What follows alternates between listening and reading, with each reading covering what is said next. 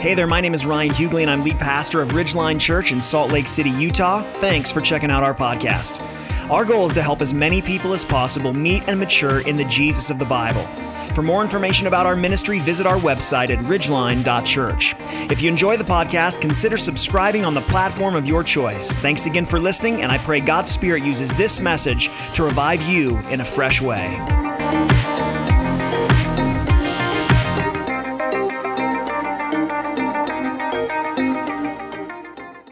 You know, sometimes the things that we hold most tight in life are the very things that are stealing our ability to live the free and flourishing life that Jesus desires for us. Let me say that again because I think that that kind of frames what it is that we're being invited into together this morning. Sometimes the things that we hold most tight are the very things stealing our ability to live the free and flourishing life that God intends for us.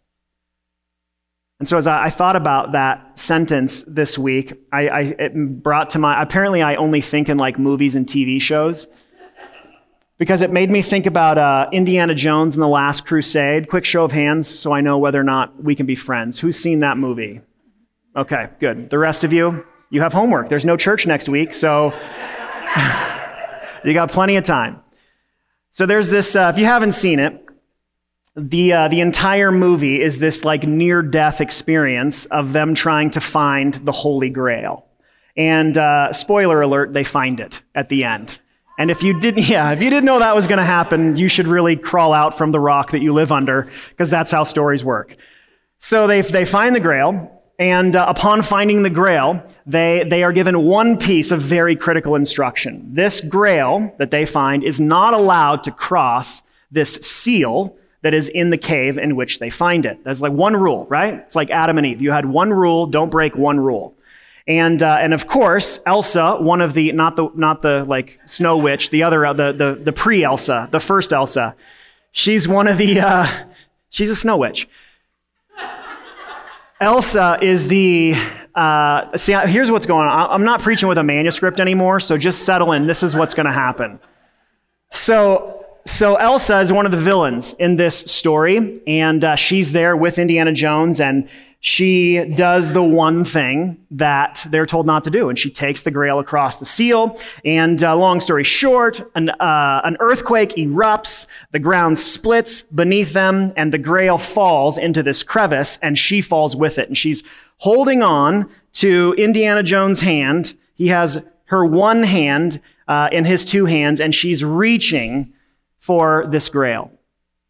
And he is pleading with her through this like let go. I like if you don't if you don't stop reaching for that and give me your other hand you're going to fall. There's just like so much urgency in his plead with her.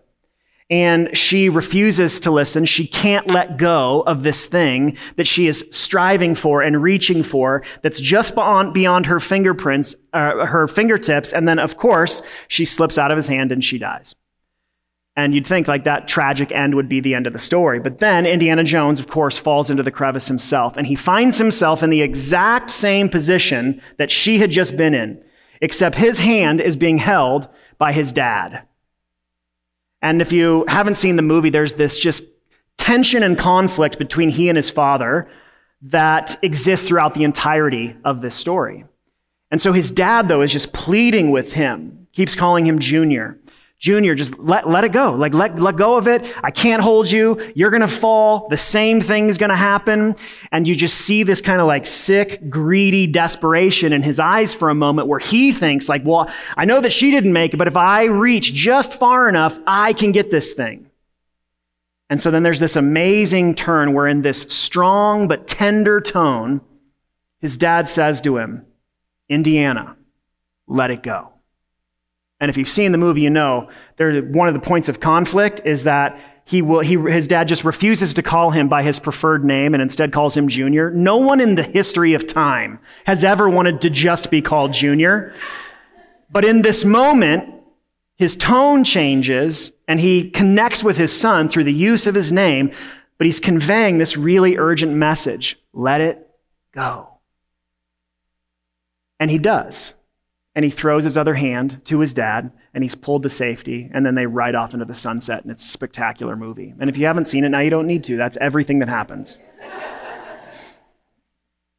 But i was thinking about this week because that moment in that film illustrates this very point that sometimes the things that we hold on to most tight are the very things that are stealing our ability to live the free and flourishing life that god intends and what you're going to see as we get into our text this morning is that the primary theme into which Paul is writing as he closes this letter is, is the practice of generosity. And so when we think about how oftentimes the very things that we hold most tight are those things that are stealing our ability to, to, to, live free and to flourish in the way that Jesus intends, I don't think that's probably ever more true than when it comes to money.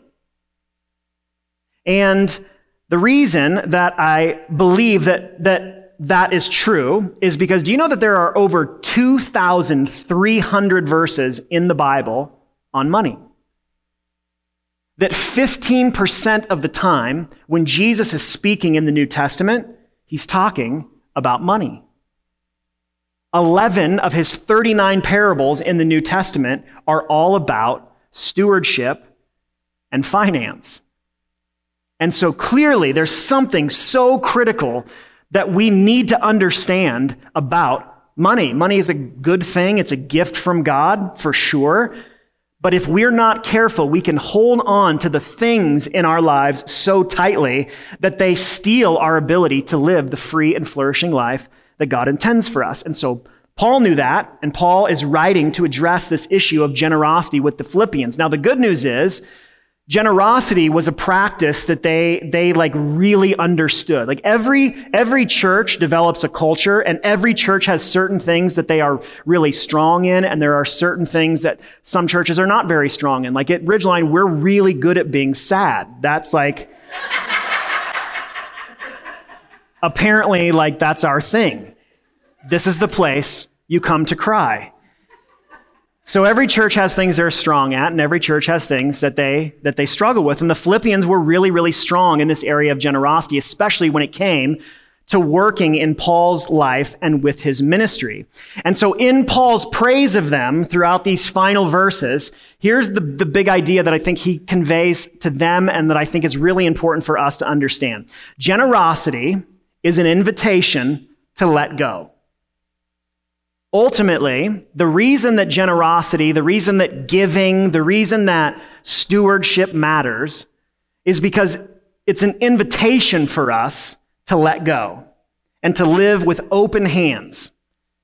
There is nothing that God gives us that we are owners of. We are stewards of everything. And so generosity is our invitation to let go. And I want to get specific about this because Paul gets specific about this. So he's really going to show us two specific invitations, two, two ways in which we are invited to let go. All right? If you're taking notes and you like to write things down, here's the first one. Number one is this generosity invites us to let go of our expectations and partner with God. Generosity invites us to let go of our expectations and to partner with God. Now, listen to these first verses. Paul starts and he writes this. He says, I rejoiced in the Lord greatly because once again you renewed your care for me. You were, in fact, concerned about me, but lacked the opportunity to show it. And I don't say this out of need, for I have learned to be content in whatever circumstances I find myself. I know both how to make do with little, and I know how to make do with a lot. In any and all circumstances, I have learned the secret of being content. Whether well fed or hungry, whether in abundance or in need, I am able to do all things through Christ who strengthens me. Still, you did well by partnering with me in my hardship. Now, there's a bunch of different things in these verses that I love and that I think are very, very important. But the first thing that I want to draw your attention to is actually the very first thing that Paul says. Because notice that Paul is so quick with gratitude. He's constant. Like it's, it's hard to go even one paragraph in this letter where Paul's not rejoicing about something. And again, I don't know about you, but I find that baffling. Because if I were Paul, I would have been so preoccupied, I think, with the fact that I was in prison. But that doesn't seem to be Paul's preoccupation. Isn't it weird that this whole letter is not just about how much prison sucks? Like, if, if I was in jail and I was writing you a letter, I'd be like, the beds are uncomfortable. I have to use a toilet in front of other people, which is, I would hold it forever because that is not my thing.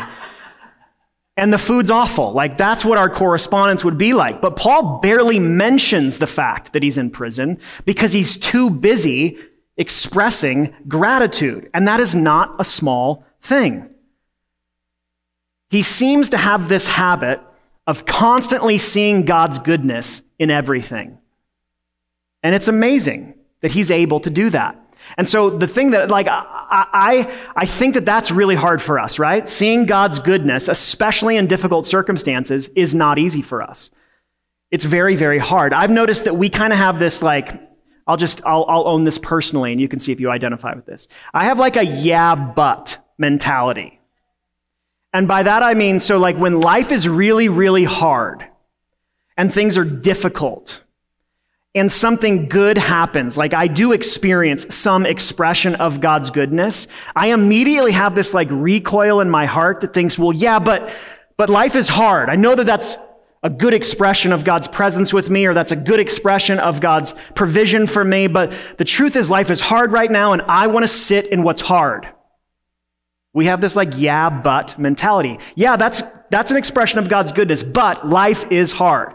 It's amazing to me how Paul flips the script on that. He kind of goes the other way with it. So he would say, well, yeah, life is hard. I'm in prison. I don't know where this is going to end. So, yes, life is hard right now, but God is being so constantly kind to me. So it really has everything to do with what we choose to see.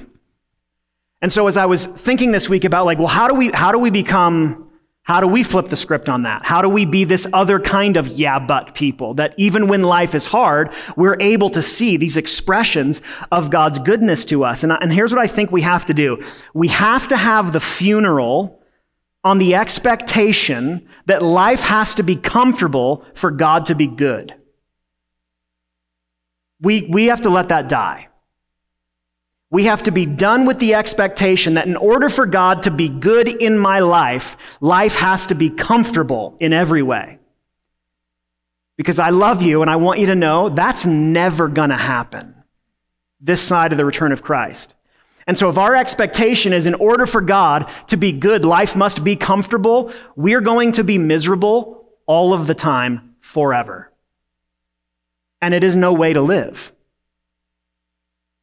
So instead, we have to choose to see, to dwell on, to focus on God's goodness, even when, especially when life is hard. Now, here in our text this morning, the specific reason for Paul's rejoicing is that the Philippians had come through on this financial gift in his hour of need.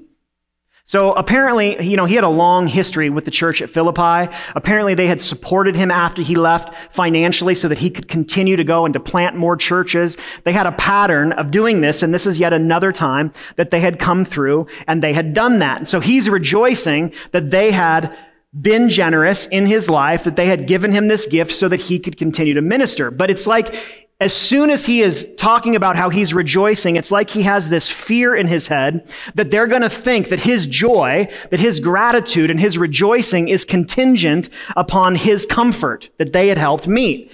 And so as a result, he, he's, he's like, whoa, let, let me just hit the brakes right here for a second because I want you guys to understand that, that with or without this gift, I have learned the secret of perpetual contentment, which is kind of bananas, right? Like, have you ever gone more than like 13 seconds feeling content? It's like one of the most elusive human experiences for us. It's hard for us to feel content. And so he's like, man, man, I've, I've learned the secret, which he says in verse thing. I'm able to do all things through him who strengthens me. Now, here's a problem with that verse. I would go so far as to say that is probably the single most abused verse in the entire Bible. Okay? Because we have completely stripped it out of its context and we have used it to apply in any and every pursuit we could ever be a part of, right? Go to Hobby Lobby. I guarantee you that this verse is on all kinds of horribly ugly declara- uh, decorations, okay? It's everywhere. And so if you've got some really challenging physical feat that you're up against, this is your verse, man. You can do all things through Christ who strengthens you. Maybe you're a sociopath and you want to be president of the United States. This is your verse. Oh, I can do all things through Christ who strengthens me. Maybe you have some job, a promotion, something that you're trying to accomplish, some goal you're trying to achieve. This is your verse. I can do all things through Christ who strengthens me. Now, the problem is when Paul says all things, he's not saying anything and everything. Like Paul had something specific in his mind. It isn't this general promise to all of humanity that if you are a follower of Jesus, you can achieve anything you set your mind to. That's not even remotely what Paul's talking about. So here's a really important principle for us to understand. It's three words. You can memorize it. You probably don't even need to write it down. This is one of the most important things to keep in mind when you read scripture. You ready? Context constricts meaning. Got that? Context constricts meaning. So the context of what a person is actually trying to convey, it constricts what that verse actually means. Now, unfortunately, in especially within Western Christianity, we have this mentality with scripture where we just sort of cherry pick verses and then we say they mean whatever we want them to mean. But that's not how any kind of communication works. And definitely we should never do that with the communication from God's own mouth. So context constricts the meaning. And so when Paul says, all things, I can do all things through him who strengthens me, he's talking about how he can be content in any and every circumstance. So guaranteed, you've heard this verse before. And I wonder how many times you've heard that what it actually means is that in any and every circumstance, we can be content. That was Paul's experience, and it can be our experience as well. And the reason that he was perpetually content and that he knew what it was to be content with little and with much is because he had positioned himself to receive God's strength. And the truth is, we are all able to do that. Sometimes we have a way of turning Paul into like a superhero. He's like an avenger when it comes to being a Christian. And the truth is, Paul was a guy. Just like I'm a guy, and there are women in Scripture who are amazing, and they're women just like you. There's no superheroes in Scripture. There are no super Christians. There are just normal people following Jesus. And Paul was just a normal person following Jesus. And this can be true of us as well. The problem is sometimes we're not willing to be content in all circumstances. That's one hangup. Sometimes we're not willing. Because again, going back to what I said a few minutes ago, we equate comfort with contentment. So even though in the midst of your difficulty, it is possible through Jesus' strength for you to be content in the midst of it, we're not willing. Because we go, no, no, no, no, I will be content when I'm comfortable. But another reason I think that we miss this in our lives is that it's not a matter of willingness. Like sometimes we're just not very wise about it. Meaning, we don't position ourselves to receive strength and to rely on Jesus. We determine that we're going to go through life by our own strength. And I'm telling you, that is a recipe for discontent, discouragement, and disappointment. We have to have the wisdom to sit with God and to rely on his strength. And so the biblical story that I was thinking of this week when I was reading this is I don't know if you remember about that night described in the Old Testament where this man named Jacob wrestles ultimately, he doesn't realize this, but he's wrestling with God, physically wrestling with Jesus. It's called a theophany, where there's this appearance of Jesus in the Old Testament, and he's unnamed. And so Jacob has this night where he's wrestling with Jesus through the night, and he won't relent, he won't let go. He's like a dog with a bone, and he just continues to fight and to struggle and to wrestle. And to the point where Jesus even says, All right, I'm, I'm, I'm out. I got other things to do. Let me go. And I don't know if you remember what Jacob says, but he says, He said, I will not release you until you bless me. And I wonder what it would look like for us to have that mentality when it comes to prayer, specifically in this arena of contentment. Because again, we just, we want everything to come quick. We want everything to be like drive through fast. And so we want to be able to run a thousand miles an hour and then to be able to just go, all right, I could use a little bit of your strength right now to be content and then back at it. And God's, I don't know if you've noticed this about him, he's just like not in a hurry. Ever. I mean, isn't it weird that in the New Testament there's not one time Jesus runs? Just straight chilling from start to finish. He's just not in a hurry.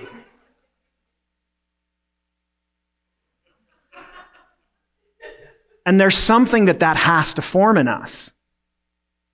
That we are willing to slow down and to move at his pace. And I know how hard that is for us. But until we do, there are certain blessings from God we will not receive because they don't come quick. So, in addition, Paul's real focus, again, coming back to his overarching theme and point, has to do with this topic of generosity. And he specifically is, is expressing his gratitude that they have chosen to be generous and that that generosity was partnership with him. And ultimately, because of that, it was partnership with God. And I wonder how often we think about, so when you, like, let's use, so we're in church and let's use this as an example. Uh, when we come back uh, in September in two weeks, one of the uh, worship elements that we're going to bring back that we stopped doing uh, coming back from COVID is we're going to actually take the offering every single week. And so, I mean, like 99% of our giving happens online, but we're still going to pass a basket because some people do prefer to give that way. And number two, I think it's really important that we make the connection between worship and giving. It's an act of worship where we are opening our hands and we are giving back to God from what He's blessed us with. And we are saying, I, I, I want to trust you to provide for me. But in addition to that, when we give, one of the things we're saying is, Lord, I want to be in partnership with what you're doing. So, how amazing is it when you really think about it? How it's staggering that we are invited to partner with the transcendent God of the universe to move his cosmic plan for humanity forward. That's bonkers. So, I was thinking that this week it's kind of like it's kind of like God has chosen to crowdsource his kingdom. Right? Like we don't we all know what crowdsourcing is. It's when like there's like some project or company or something that, that doesn't have all the, the, the, funding that they need. And so they basically like invite the public at large to participate with them to make this thing. Like Tyler has invested in like countless number of crowdsourcing. He's like the Kickstarter king, okay? So we know, we, we know what that is. And there's a sense in which, like, that's kind of like what God's done. He's invited all of us to partner with Him in moving His plan for this world forward. Now, where this illustration breaks down is that, like, when companies do it, it's because they need it, right? And the truth is that God does not need us to participate. He's not like hard up for anything. Which to me is all the more reason that it's an amazing gift that God invites us to. Because it isn't ultimately about Him, it's about us. He's inviting us to the joy and satisfaction of knowing, man, I, God is using this comparatively small gift that I'm going to give week in, week out, or every month. God's going to use that to expand and to move His kingdom forward. We get to participate in the most important work that God does on this planet. And that is an incredible gift. So, this first invitation to let go that Paul gives us is this generosity invites us to let go of our expectations and to partner with God. But there's a second invitation, and that is this generosity invites us to let go of self protection and profit from God's blessing. Generosity invites us to let go of self protection and to profit from God's blessing. Look at verse 15. And you Philippians know that in the early days of the gospel, when I left Macedonia, no church shared with me in the matter of giving and receiving except you alone. For even in Thessalonica, you sent gifts for my need several times. And notice how he clarifies again. Not, not that I seek the gift, but I seek the profit that is increasing to your account. But I have received in full, and I have an abundance. I am fully supplied, having received from Epaphroditus what you provided a fragrant offering, an acceptable sacrifice, pleasing to God. And my God will supply all your needs according to his riches and glory in Christ Jesus. Now, to our God and Father be glory forever and ever. Amen. Now, this is again, especially the end, is a, it's a very personal point in the letter where he's like really talking to them. He's not just talking about like broad doctrinal principles. He's writing to a group of people. But woven into the personal convent, uh, comments is a critical principle that does very much apply to us. And that principle is this I profit when I'm generous, and you profit when you're generous. That's what Paul said in this. He said, Not that I seek the gift, but I seek the profit that is increasing to your account. Now, the word that we translate from Greek uh, into English as profit, it's the Greek word karpos. And the word means fruit, as in consequence of some effort or action. So think about if you literally plant a seed and you care for the soil and you water it when it needs water and you provide sunlight where it needs sunlight, what happens? It grows. And in some cases, it like literally bears fruit. And that is exactly the word and the picture that Paul's trying to convey for us. That when we are generous, that there is some way in which we profit from the blessing of God. Now, if you're anything like me, every time you hear this kind of language, there's a little thing in you that recoils a little bit. And the reason that I'm prone to recoil is because I have seen the abuse of what we call prosperity theology, which is the lie that if I give God money, he is obligated to make me healthy and wealthy in response. That's in a nutshell prosperity theology. It's extremely popular and it's horribly demonic. But the problem is not that we have this promise that God blesses us in response to our generosity. That's not the problem. That's actually true. That is a promise. Our problem is we stop with the promise of blessing and we don't press into Paul's description of the blessing. Because again, it's not just this like fill in the blank and God will bless you however you want to fill in the blank. Paul goes on and he's specific about the manner of God's blessing. In fact, he gives us two things. Blessing number one, he says, is that when we live generous lives and when we give, we please God, which is amazing. That when we do this, we know that God's heart swells and that he is pleased. Paul refers to it as a fragrant, their gift is a fragrant offering. So remember, Paul's background is Judaism, right? So Paul was very familiar with being in the temple during these seasons of sacrifice when things like incense and spices and even animal sacrifice was put on these altars and it was burned and it would have been a very very multisensory experience but there would have been an, a scent a fragrance that went along with it.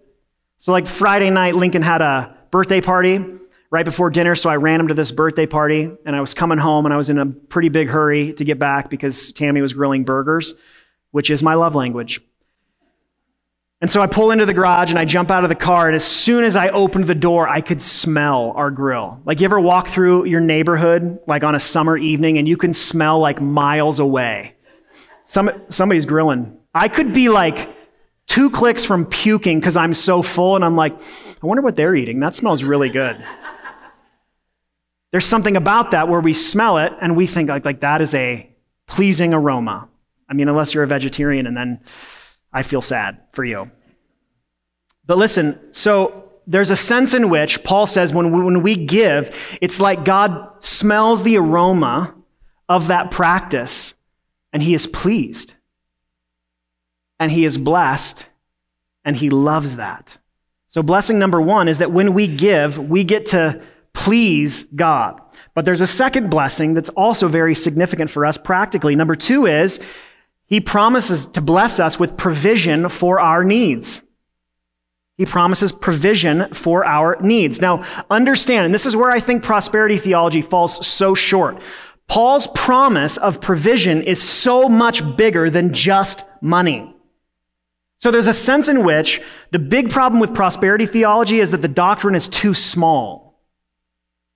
Because God promises more than that. Paul, Paul says God will provide for not your financial needs, not just some of your needs. He says that God will provide for all of your needs. Now, typically, there's, a, there's something that if you've ever heard any pastor preach on this, there's probably a sentence that's super cheesy cliche that you have, you have heard a pastor say. I've even said it. I'm embarrassed. This is my moment of confession, okay?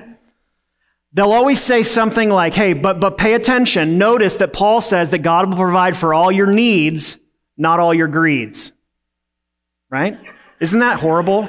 Shame on me and every pastor who has ever said that cheesy, like they don't even have that at Hobby Lobby. It's so bad.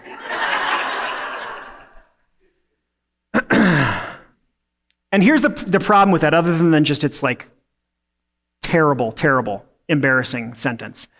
The real problem is, it, is that there's subtext in it that says that our desires are bad. That's the subtext. God will provide for your needs, not your greeds. And so these things that you desire, they're wrong and you're bad.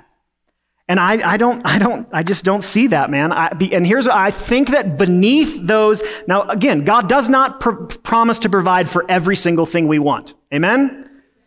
Sometimes it seems like that would be awesome, but God has not promised that to us. But that doesn't mean that the things that we desire, that the desire themselves are bad. I think that beneath those desires is a need that God does in fact promise to provide.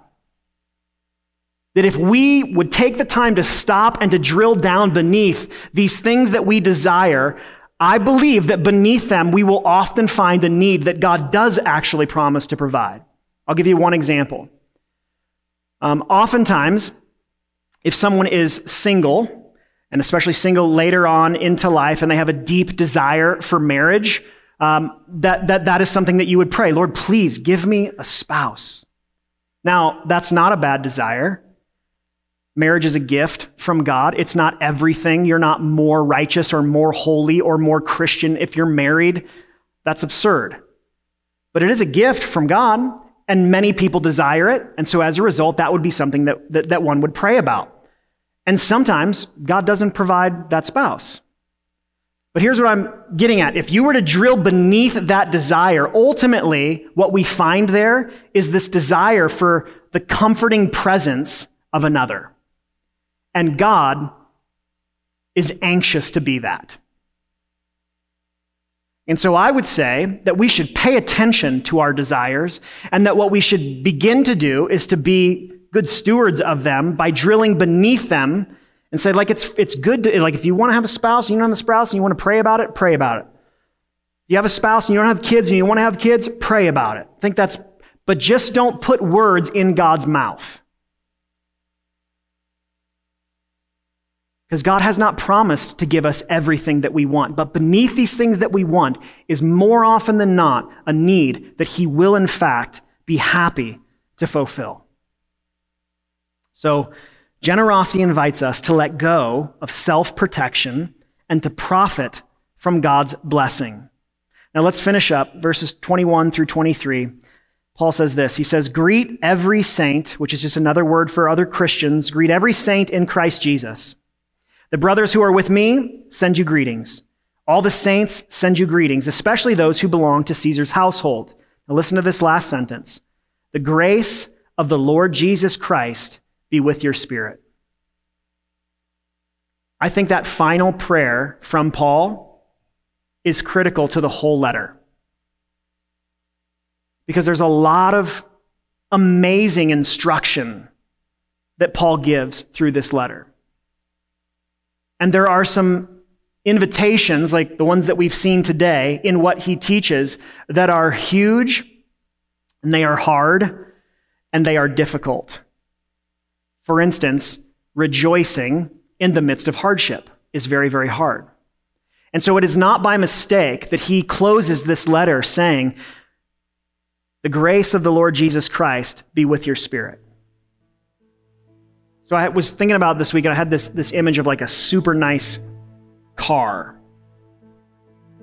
And so think about whatever your favorite vehicle is. I know it's different for everybody, but just imagine you've got this beautiful, brand new, gifted vehicle to you sitting in your driveway.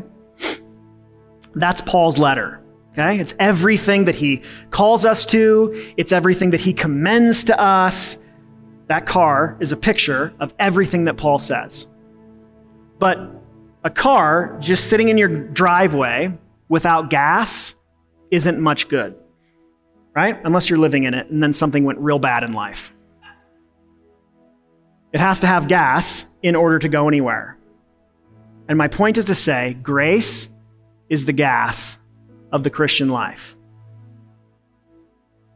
It is impossible for us to do the things that we are invited to do in Scripture apart from the empowering grace of God's Spirit. And so, what's amazing about God is that He doesn't just set this impossibly high bar for us and says, Good luck, do your best, go after it. He paints this picture instead of a full, meaningful, content life And he says, I'm going to give you the grace necessary to run after that and to experience it. And so Paul closes with a prayer rather than a challenge. That it's like, man, I know my letter's filled with challenge. And so here's the, the last thing I want to pray for you is that the grace of God would be with you because you're going to need it. And so that's where I want to close our series together and our time together this morning. Praying that God's grace would go with us in Christ this morning. And since Paul closes with a prayer, Shannon and I thought it would be a good idea if we did as well. And so she and Matt uh, are actually going to sing over us. And so I'm going to invite you to just stay where you are. Uh, you don't have to stand up and you don't even have to sing along. I would actually invite you to just sit back and be comfortable and to close your eyes and to receive the blessing of God's grace this morning that is offered to you. And I want you to know, man, if you're here this morning and you're not a follower of Jesus, that this grace is offered to you. Jesus Christ gave his life in your place for your sin and simply invites you to receive that grace this morning and to follow him. And if you've never done that, I'd invite you to make that decision this morning. And we would love if you joined our church family as we work to follow Jesus together. So let me pray for you, and then I'm going to invite these guys to sing over us, all right?